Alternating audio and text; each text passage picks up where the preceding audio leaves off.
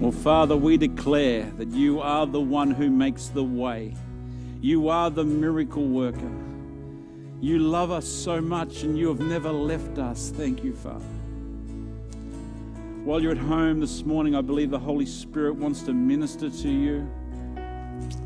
And today, I just want to pray over you. And uh, I feel that there's people, maybe you're feeling anxious and you're overwhelmed. Well, Father, right now, would you let your peace, which passes all understanding, go deep into their soul? Oh, release their spirit, God, right now. Thank you for that. Oh, I stand against, in the, power, in the name of Jesus, I stand against any sickness, headaches, back pain, diseases. We come against you in the name of Jesus Christ. And we say, leave the body of Christ in the name of Jesus. You have no right over the children of God's pe- people. You have no right over them at all. Now, Lord, let your peace come on those people too. Oh, Lord, we love you so much. Ah, Lord, I pray right now, Lord God, for families, Lord, who, Lord, have gone through difficult times of isolation. Lord, let them, the, the cords that you tie between them never be broken. Lord, may they become closer and closer, Lord God. Father, I thank you for the parents, Lord God, who have been stepping up and even having to do school with their kids. Lord, I thank you for the peace over them right now. Lord, rejuvenate their spirits, I pray, in the name of Jesus. Aha, we love you so much. In the name of Jesus. In the name of Jesus. Thank you. Well, amen. Oh, so great to worship with you, church. It's so great to be in His presence with you, no matter where you are. You might even be in a different state right now. That's okay. We're together in Christ today because we're celebrating Him on the first day of the week. Isn't it great to do? Uh-huh. Uh, church, I want to say I'm really missing you. Naomi and I are missing you greatly. Can't wait until we can all get back together and uh, have a big party to celebrate that. I think we should. But until then, I, am praying that you're connecting with each other and and uh, maybe now that we're able to, why don't you invite someone to your place for church next week and have a morning tea or even stretch it out to lunch and uh, celebrate God together. Uh, nothing better than when brothers and sisters in Christ come together. So, why don't you do that next week? Amen? Amen. Fantastic. Well, I actually heard that it's actually John Ingaldo's birthday today. Now, I'm not going to sing it to you, but John, I want to wish you a very happy birthday. You're a great man. And, um, mate, I've never met more of a faithful man than you. John, happy birthday. Hope that have the greatest day today. Also, Naomi and I have now had our fourth grandchild this week. Congratulations, Jesse and Geordie, on the birth of Jethro Zoe. And um, being a Beverly Hillbillies fan from way back, I hope they've got their pantry stocked, calling their kid Jethro. Um, my generation and older, you'll understand that. uh, it's fantastic. But also, Clover and Brandon had a little boy the week before, Boston. What a name, Boston Clark. Mate, if I have another son, maybe I should call him Boston. Congratulations, Brandon and Clover. It's fantastic. And church, I love seeing families grow. I love it. I think it's great. And, and especially Jesse and Geordie have a little boy. It's so good to know that the Burrell name will continue. I don't think it was ever in danger. well, God bless you. And um, it's great to be part of this uh, church that is just loving families and loving each other. I think it's good. Amen. Well, thank you, musicians. Thank you so much for leading us in worship and the team. It's great. Well, I pray you've been believing with me for great things over your family. Uh, you're often in our prayers, church, and uh, I, I've had this unction in my heart about the favor of God to declare it, declare it over my life, my family's life, but declare it over our church. And I want to say today, Strong Nation Church, you are blessed, you are favored. There is no doubt in my mind about that. And, um, and I, I, I, saw it in the last couple of weeks. We've been able to see hampers distributed to people who we don't even know.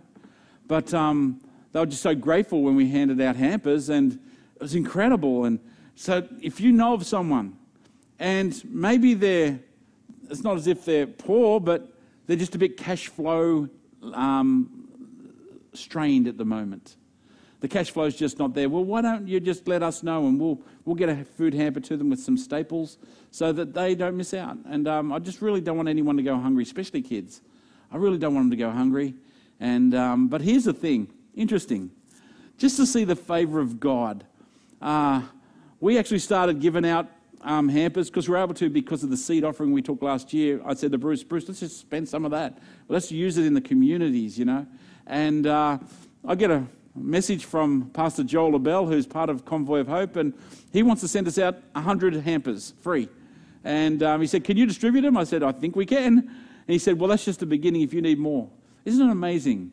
You start showing the generous hand of what God has put in our lives, and he just floods it even more.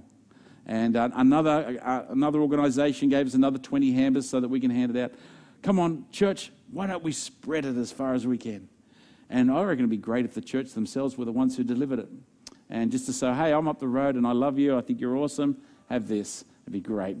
God bless you. So today I want to speak to us about the favor of God. Uh, like I said, it's been on my heart a lot, and um, I believe the favor of God is something that should be sought after. You go looking for it. You might say, Well, Pastor Ric, aren't you just favored because you're saved? Aren't you just under God's banner, so to speak, just by being a Christian? Well, it's true. it, it is true.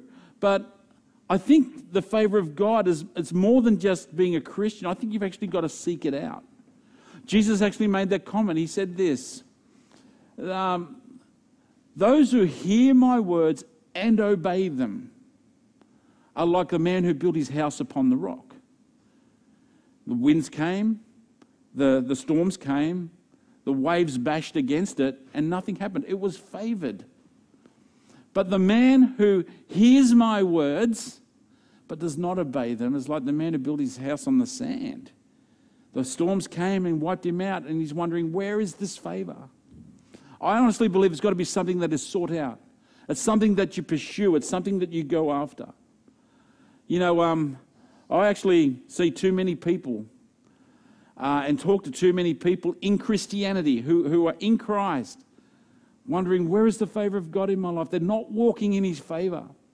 And, church, my heart is that you all walk in His favor. You are favored of God.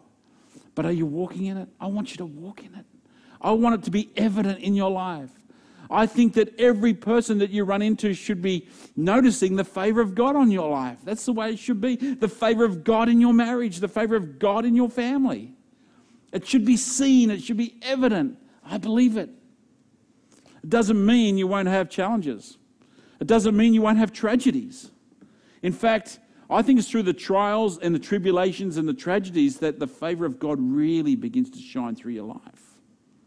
It's like that old hymn when peace like a river attendeth my way, when sorrows like sea billows toll, whatever my lot, thou hast taught me to stay. It is well, it is well with my soul. Thank you, thank you, thank you very much. I'm here till Thursday. Try the fish. That song was written by a guy called Horatio Spafford, a great hymn.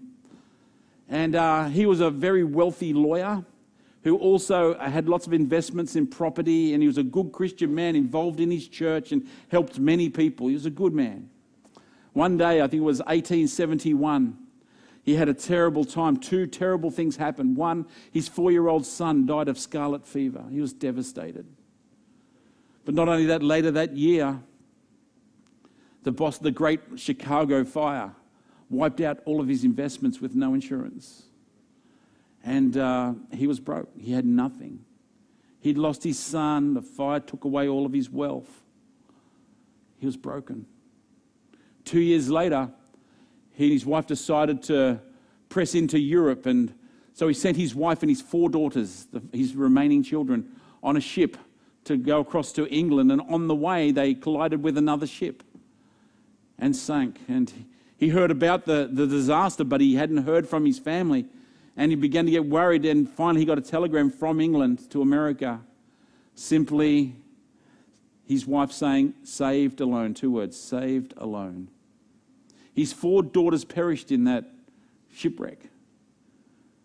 He jumps on a ship to go and comfort his wife, and as he's sailing to where he assumed the crash happened around that area across the Atlantic, he gets on his knees and he begins to write that hymn. It is well with my soul. It is well with my soul. In the time of tragedy, the Lord was with him, the Lord's favor was upon him. And how many lives have been affected because of that hymn? How many lives have been changed simply because this man didn't give up? This man actually looked to God and the favor of God that came out of his life. Church, there are horrible things that can happen, but the favor of God shines through your life. Do you walk in his favor? You see, I believe the favor of God is found when you go deep into God. And we're focusing on the theme of going deep. And um, I'm encouraging us all just to take this moment. We just completed a three week fast, but that's just the beginning, church. I want you to come deep with me. As I go deep, into my Christianity, into my spirituality, into Jesus Christ Himself. And uh, as we go deep, you see, the favor of God is not found on the surface of Christianity. It's not found even in the shallows. I think you can see it in the shallows. You get yourself ankle deep in the, in the favor of God and oh, in, into God, and you, can, you get to taste a bit of the favor. But it's not until you get deep where you can't touch the bottom anymore where you begin to encase yourself in his favor. You see, Moses, the Bible actually states in several times, says he was a friend of God. And, um, and it was also said about Moses that he was considered righteous. Not Moses, Abraham, sorry. He was a friend of God. And um, he was considered righteous simply because he believed Abraham.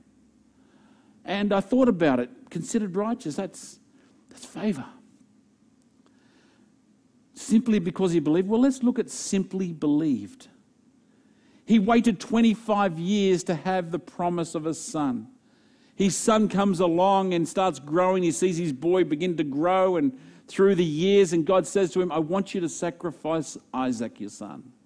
What? He knew God's voice. He didn't hesitate. He takes his son and he takes him up a hill. Come on, son, let's go and give a sacrifice to God. His obedience, his belief, to simply believe means he had a very deep faith. It wasn't just a, oh, yeah, I sort of believe God. He might turn up. He might do this. No, you wouldn't walk up that hill with your son to sacrifice him unless you had a deep faith. Abraham had that deep faith. Proverbs 18:22 He who finds a wife finds a good thing and gains favor from the Lord. Notice it doesn't say he who finds a girlfriend. I had a girlfriend, she was fantastic. She was great. I used to tell her, oh, I would die for you. It wasn't until I married her that really I learned what it meant to lay my life down.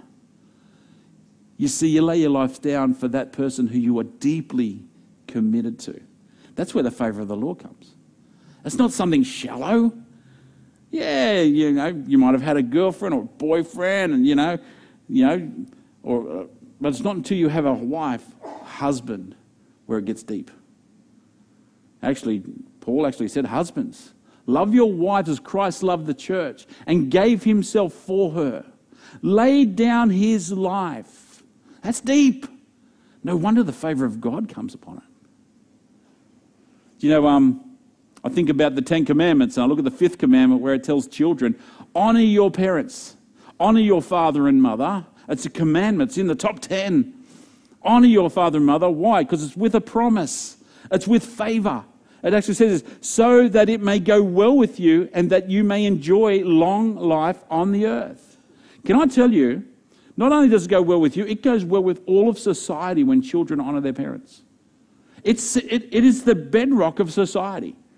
And if that's not there, society is on rocky ground. It's, it's, it could fall over at any time. But when you actually teach children to honour parents, it is strong. It brings those rocks in and ties them together. And it can't be moved for society. It's a deep thing. Honour is deep. There's nothing worse than surface honor. There's nothing worse than just off the cuff honor because it's not real. Honor is a deep thing, it comes from deep within us. To honor your children, teach your children to honor. Parents, can I just suggest to you? The Bible actually doesn't command them to love you. It doesn't. It doesn't say love your parents. So often we want our children to love us. Of course we do. But to honor them is where the promise and the favor comes because it's much deeper than just saying, Daddy, I love you. Honor is shown, honor is, is, is displayed. Honor is something that must come from within. You see, each of us have both an internal will and an external will. And, um, you know, we're teaching our children. I remember years ago teaching our children to obey us and honor us. And, and um, it's very in- easy to address their external will. Easy, just threaten them with their life, really. uh, I know my mother telling me she wanted to beat me to within an inch of my life. My mother was going to, she was going to beat me to within an inch of my life and then stop. Mom. That threat sort of tends to affect the external will, but it actually doesn't change anything on the inside. It's when we begin to address what's deep and we address, you know, I might have my children at a restaurant now that we can and um, sitting there and then fighting or throwing milk at each other or something. And if I yell at them and threaten them, of course they're going to behave themselves because they're scared. But I'm only addressing their external will. But if I show them the reasons why they must behave themselves and why they must honour and why they must obey, and show them what it's going to do in their life, I'm actually addressing their internal will. And that changes their lives. That's where true favour of God is shown in their lives when we teach them to truly honor from deep within. It's not a surface thing. The favor of God is not found on the surface, it's found in the deep. It's why I want us to go deep. You see, church, when you go deep in God, you become strong in the favors of God, and your life becomes strong. But not only that, you get a man and a woman who are married and they're deep in Christ, the favor of God is on their marriage and it makes your marriage strong. And then you see your family become much stronger. And then I, I start thinking about the generations. Because when you set yourself a strong family that understands the favor of God and begins to walk in the favor of God, you're actually setting up generations to do the same. Many generations after you will walk in the favor that you have brought into your life. Church, it comes from going deep. A thousand generations. I love that song. Going deep makes you strong. I don't ever, ever want you to walk a Christianity where you don't know where the strength is. Amen? So I want us to look this morning at Psalm 111. Nice psalm. Beautiful psalm, actually. I want to read it to you. Praise the Lord. I will give thanks to the Lord with my whole heart in the company of the upright in the congregation. Great are the works of the Lord, studied by all who delight in them. Full of splendor and majesty is his work, and his righteousness endures forever. He has caused his wondrous works to be remembered. The Lord is gracious and merciful. Amen. He provides food for those who fear him. He remembers his covenant forever. He has shown his people the power of his works in giving them the inheritance of the nations. The works of his hands are faithful and just. All his precepts are trustworthy. They are established forever and ever to be performed with faithfulness and uprightness. He sent redemption to his people. He has commanded his covenant forever. Holy and awesome is his name. The fear of the Lord is the beginning of wisdom all those who practice it have a good understanding. His praise endures forever. What a great psalm! It brings glory to God. In fact, it's actually an acrostic in the Hebrew language. I don't know what that is, but it's an acrostic. And um, but what's really unique about Psalm 111 is this: it's a sister psalm to 112. 112 is actually quite a famous psalm, and many have preached on it, many have read it. And uh, it too is an acrostic. And they're meant to actually be read together the Psalm 111 and 112. And as you read 112, uh, after reading 111, because 111 is all about giving glory to God, but so is 12, 112. But when we look at 112, it doesn't look the same. It's a bit different. It starts with verse 1 praise the Lord. So it's actually bringing glory to God. Then it starts describing someone who is not God and starts declaring the favor of God that's on them. It's about the glory of God. Verse 1 Praise the Lord. Blessed is the person who fears the Lord, who greatly delights in God's commandments. Their descendants will be mighty in the land. The generation of the upright will be blessed. You see, it's about the favor of your generations that brings glory to God. People look at the generational lines and say, man, God must be great in your life. Confess it, church. Expect it. Walk in it. As you go deep, walk in it more and more, the favor of God. Verse 3 Wealth and riches are in their house, and their righteousness endures forever. You are found not wanting. It reminds me of the story of a guy called Obed Edom in the Old Testament when the Ark of the Covenant had to sleep over at his house for a few nights. And uh, all of a sudden, his veggies started growing bigger. The blessing of the Lord came on his house. So much so that everybody else now wanted the covenant, the, the Ark of the Covenant, because where God was, his household was blessed. And that's what's saying here. Wealth and riches are in their house, and their righteousness endures forever. You're not found wanting, you're not found wanting practically, and you're not found wanting spiritually. Hundreds of times, Naomi and I didn't know where our next meal was coming from. We didn't understand, but we were rich. Not maybe rich in money, but God has made us rich in so much more. And we're not in want for anything. God has blessed us because the favor of the Lord is on us. Verse 4 Light dawns in the darkness for the upright. They are gracious, merciful, and righteous. Their response to the dark times is not to panic, but it's godly. I think about Jenny Chun or Jenny Cooper as we knew her until she got married. Jenny Chun, probably watching this service right now, Jen. Right now, Jenny, many of you would know, is going through the darkest time of her life. I've never met a woman who's more gracious and more righteous than this woman. She walks in God's righteousness. She shows it off in her the way she engages with people.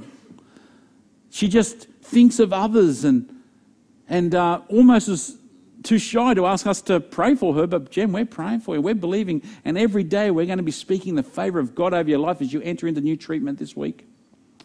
Those of you who don't know, Jen's battling leukemia right now, and she's winning the battle, but she's got some big treatment this week, and we're going to keep praying. But Jen, I've thought of you when I read that scripture. Light dawns in the darkness for the upright. They are gracious, merciful, and righteous. That is you. Verse 5. It is well with the one who deals generously and lends. They conduct their affairs with justice. Do you know what? There is so much fulfillment in helping others. I think of the words Jesus when he said, I have food to eat of which you do not know. Who got you food? because he understood there's a new economy in God. When God, when, when you're walking in his favor, it's so fulfilling.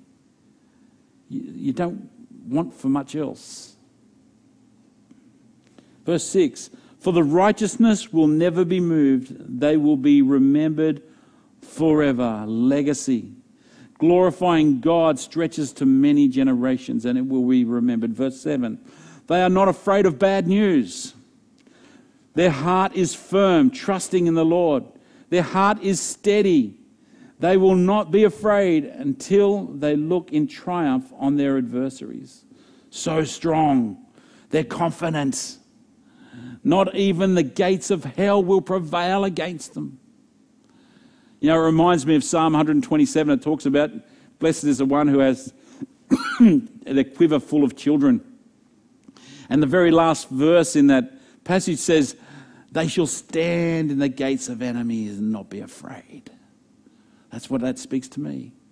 Yeah, there's going to be people who might oppose you and come against you, but you're not afraid you stand strong because you have a confidence, because the favor of God is on you. The glory of the Lord is coming through your life. They have distributed freely. They've given to the poor. Their righteousness endures forever. Their horn is exalted in honor. The generosity that flows from them, you know, it endures, it, it, it brings honor to God. Verse 10 The wicked see it and are angry. They gnash their teeth and melt away. The desire of the wicked will perish. You know what? Those outside Christ may look enviously at your life when you walk in the right in the favor of the Lord.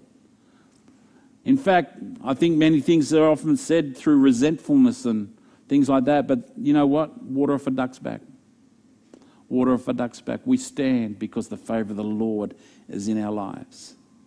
You see, the interesting thing about this passage of Scripture, like I said before, it's a sister verse of the, or sister psalm of 111.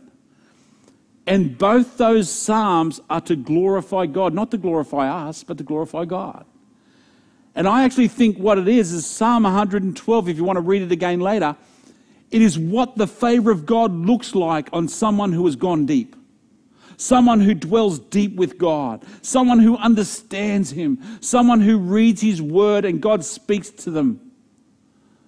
Yeah, that's the favor of God. That's what it looks like. And what it's telling me is this all that brings glory to God. That's my desire to see God glorified. You see, to say that God loves me is 100% correct. God loves me. But when we go deeper, we find something different. When we go deeper into God, we understand something that He doesn't just say, Oh, I'll love Ric today and forevermore. No, no, no, no. He is love. He can't stop loving. What he did, he chose to become love so that I can never escape that love. A lot of Christians walk around thinking, Does God even love me? There are many counseling sessions I've had of people who have doubted God's love for them. They don't understand this. Yes, they know God loves me, but when you go deep, you understand something.